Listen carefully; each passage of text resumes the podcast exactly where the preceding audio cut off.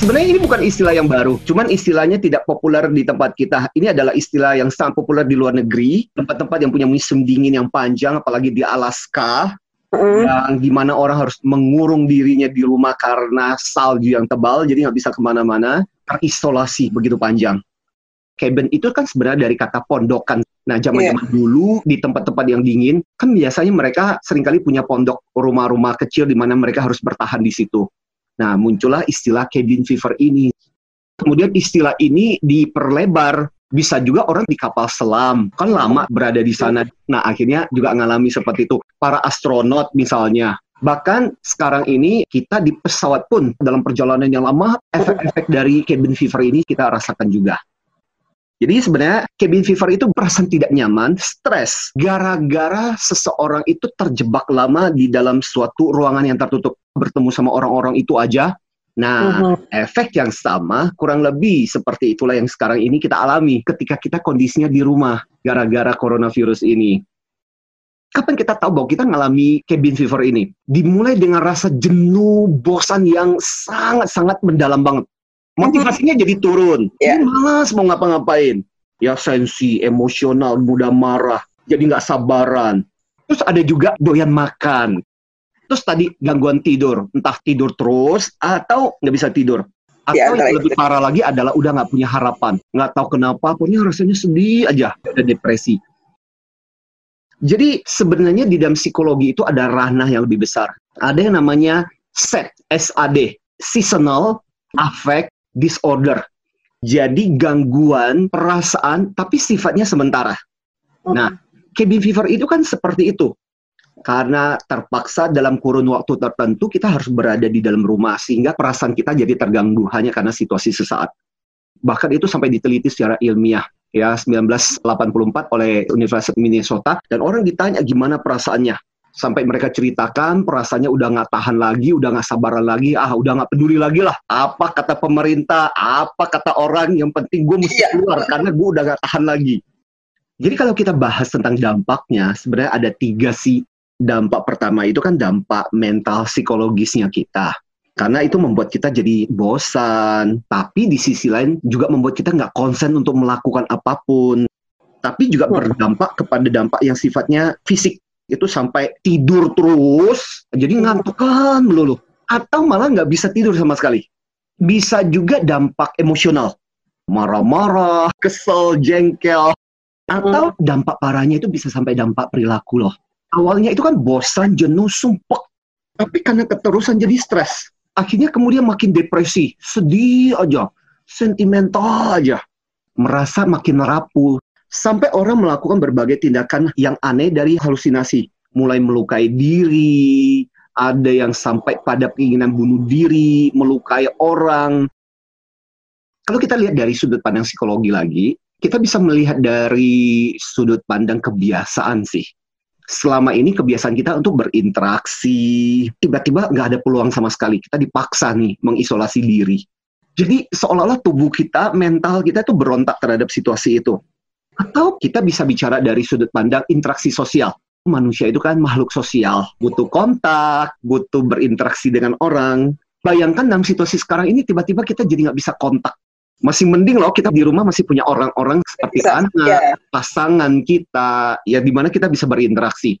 Kebayang nggak sih buat mereka-mereka benar-benar terisolasi sendirian? Sebenarnya terapinya itu mudah buat kita untuk menghindari yang namanya cabin fever ini. Uh-huh. Jadi satu, kita bisa keluar dari rumah sejenak, tapi ingat lo menghindari kerumunan.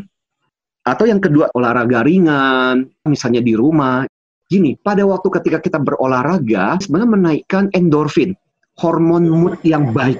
Dia akan menekan kortisol. Itu adalah hormon stresnya kita.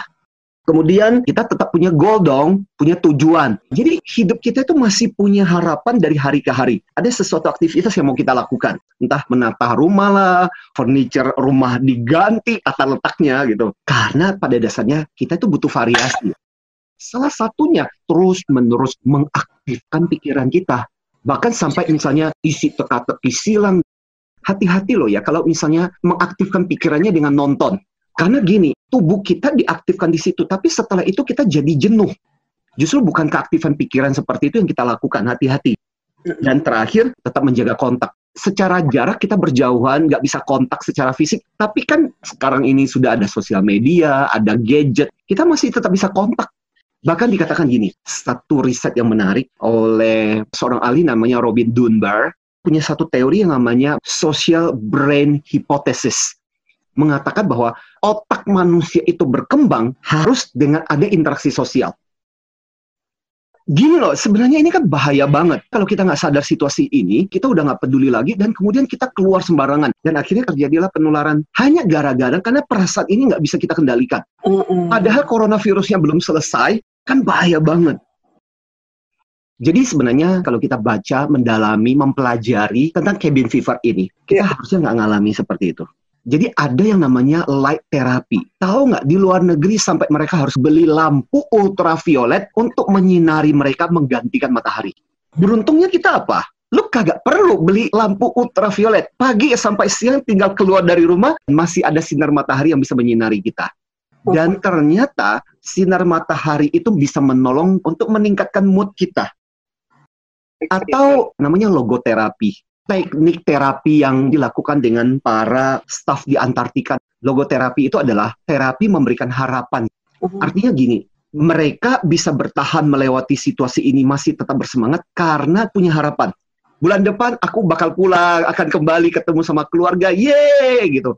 Dan sama, artinya apa? Kita menanamkan pada diri kita bahwa yang namanya COVID-19 ini pasti akan selesai. Dan ketika selesai nanti, kita bakal ngapa-ngapain. Jadi kita masih punya harapan. Bisa juga dengan interaksi kelompok. Ini yang dilakukan di penumpang kapal selam itu kan bisa sampai berminggu-minggu.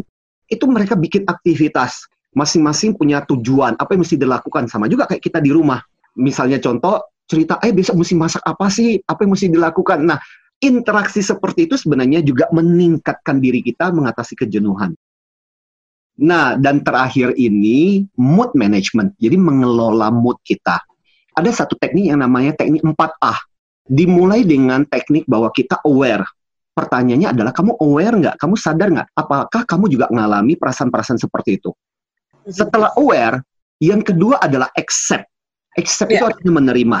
Menerima bahwa wajar, biasa, bukan sesuatu yang terlalu parah ketika kita mengatakan, aku mengakui bahwa aku mengalami seperti itu. Malah kadang-kadang bisa sharing cerita gitu.